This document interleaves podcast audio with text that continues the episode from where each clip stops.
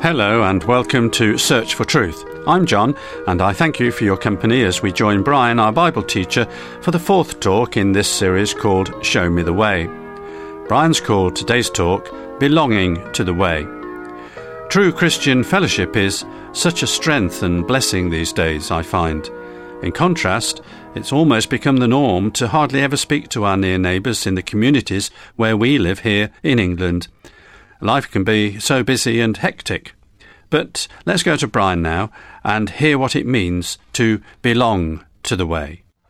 Four ways to grow as a Christian believer are by reading the Bible, by actively sharing our faith, by meeting together with other Christians, and by praying regularly. They're all biblical. For the Apostle Peter encouraged his readers to remember the words of the prophets and apostles. He specifically mentioned the biblical writings of the Apostle Paul.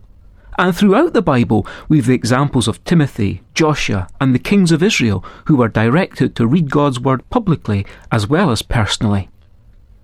Then we know the Lord Jesus himself called on his followers to be his witnesses in sharing the Christian message with friends and acquaintances. Again, something they could do individually and as a church. So that's reading the Bible and witnessing. And then individual Christians are told in the Bible not to forsake, that is, not to abandon, the gathering of themselves together in the New Testament churches of God. And among the gatherings were times when they came together to pray. Pray without ceasing, Paul says. Not non stop prayer, of course, for that would be impossible. The same word long ago was used to describe the hacking cough that someone had. They weren't coughing non stop but if you were ever in that person's company, you'd be left in no doubt that they had a cough that was persistent. So we as Christian believers are commanded to develop a regular habit of prayer, church prayer, as well as a personal prayer life. In a moment, we'll see how all these practical points for Christian living reading the Bible, witnessing, meeting together with other Christians, and praying all those practical points were in evidence in the first Christian community at Jerusalem. But first of all, let's remind ourselves of the well known story of the dramatic conversion of Saul of Tarsus as he was travelling to Damascus. It begins with these words Now Saul, still breathing threats and murder against the disciples of the Lord, went to the high priest and asked for letters from him to the synagogues at Damascus, so that if he found any belonging to the way, both men and women, he might bring them bound to Jerusalem. The people Saul was looking for were Christians, followers of Jesus Christ. What interests us in this series is that they're described as belonging to the way. What was this sense of belonging? And how, in any case, did they come to belong to this well defined movement, which in the early New Testament times was a community simply referred to as the Way?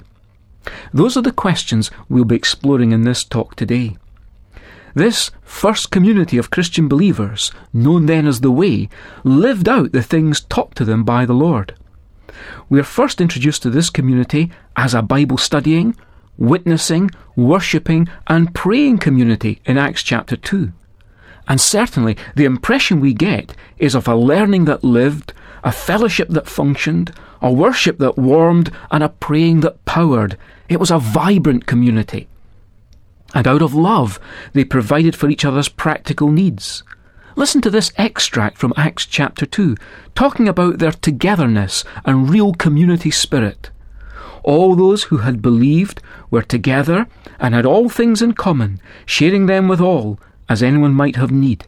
Day by day continuing with one mind, taking their meals together with gladness and sincerity of heart, praising God. And the Lord was adding to their number that's interesting. The Lord was adding to their number. That was how this movement called the Way grew.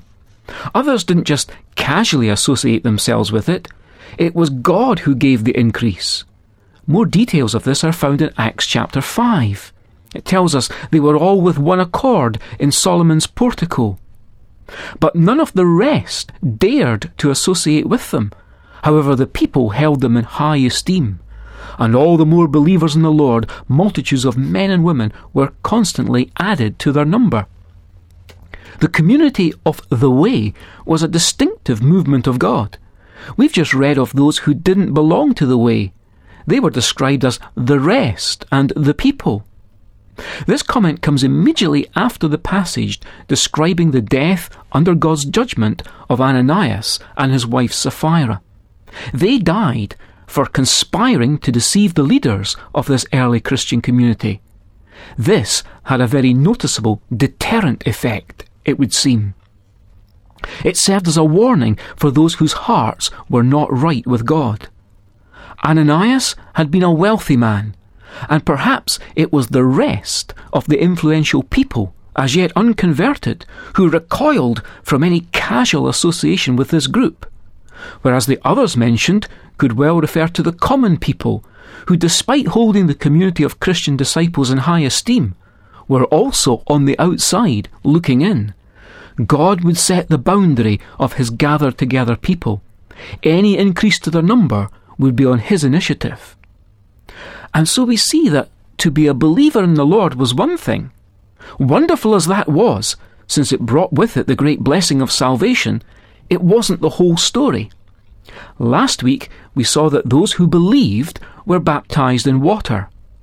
Now what we're seeing is that the step after baptism is the step of addition to the fellowship of God's people locally. Far from this being something we take upon ourselves, these Bible passages make it clear this is the Lord's initiative in our hearts, one which we, at a human level, have a duty to respond to. So, back again to these early Christians who were belonging to the way. When persecution came, they supported each other in prayer. When problems came that threatened their treasured unity, they looked to one another for the answers. They were clearly interdependent. They needed each other just as we need each other. The story is told of the effect upon others of the absence of a believer from church gatherings. The man concerned had faithfully been in attendance every week for many years, but for the past couple of weeks had been absent. One of the other believers decided to pay the man a visit at his small cottage. Upon knocking, the door was opened almost immediately, as if the occupant had been expecting a visit. After exchanging pleasantries, they both sat down beside the open fire in the living room, which brought a welcome warmth to the situation. Nothing was said. They both just sat there, gazing into the vivid amber glow of the fire. This took away any awkwardness. After a few minutes, the visitor reached forward and with some tongs carefully removed a glowing red hot ember and placed it on the hearthstone beside the fire. Both men fixed their gaze on it, watching as its glow faded, so that all that was left was a charred black coal. He then took the tongs again and placed the coal back into the fire, where it immediately began to glow again until it became red hot. Another minute or two passed.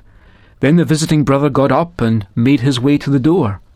The householder helped him on with his coat. Not a word had been said since they sat down in front of the fire, but with tears in his eyes, the man simply looked at him and said, Thank you so much for visiting, and thank you for your fiery sermon. I'll see you back at church again next Sunday. You and I need each other. When we try to go it alone, or when we don't give priority to being with our fellow believers, the glow of our love the glow of our enthusiasm and commitment to the Lord rapidly fades and grows cold. How often have you been encouraged by a fellow disciple's joy in the Lord? How often have you received the sound, wise advice of an older Christian? How often have you been helped and comforted through some difficult situation by the shared experience of another Christian? It was surely like that in the first Christian community, among those who belonged to the way. You see, we were created by God to be interdependent, not independent. All God's revealed purposes in the past, through Abraham to Moses and beyond, were centred on the establishment of a community of believers who would come together in unity of heart and purpose, in close relationship not only with each other, but also with God. So close, in fact, that God repeatedly referred to them as my people in the Old Testament. It's not in the least bit surprising, then, to find that same value and importance given to the idea of community in the New Testament. amongst those who believed in the Lord Jesus Christ. We are first introduced to it, as we say, in Acts chapter 2, where we also read, Those who had received his word were baptized, and that day there were added about 3,000 souls. They were continually devoting themselves to the apostles' teaching and to the fellowship, to the breaking of bread and to the prayers. This was the beginning of something that would develop right through the New Testament writings. Everywhere on the pages of the New Testament, we meet those who belong to a well defined community of born again disciples, all baptized by immersion in water, all added locally to Church of God fellowship, all serving according to one pattern of teaching in every place, all maintained under a fellowship of elders while being separated to God. If we are to follow their example, there's no room for a lowest common denominator approach today. Was it not our Lord's expressed desire for his followers that they may all be one? That's what he prays in John 17. Unity like this can only be reached through a sincere commitment on our part to carefully follow the pattern the Lord has laid down in his word. Next time, we hope to have more of a look into what really is the biblical teaching pattern for this authentic Christian community and its service. God calls us as individuals, it's true, but then He shows us in the Bible how we should come together with other believers who have the same desire to follow the Lord obediently. The unity we've been emphasizing is really important to the Lord. So important, in fact, he even spoke about it as he was going out to die. Now, if that's the case, shouldn't we make sure we're in a community today that corresponds exactly with that first Christian community of those who belonged to the way?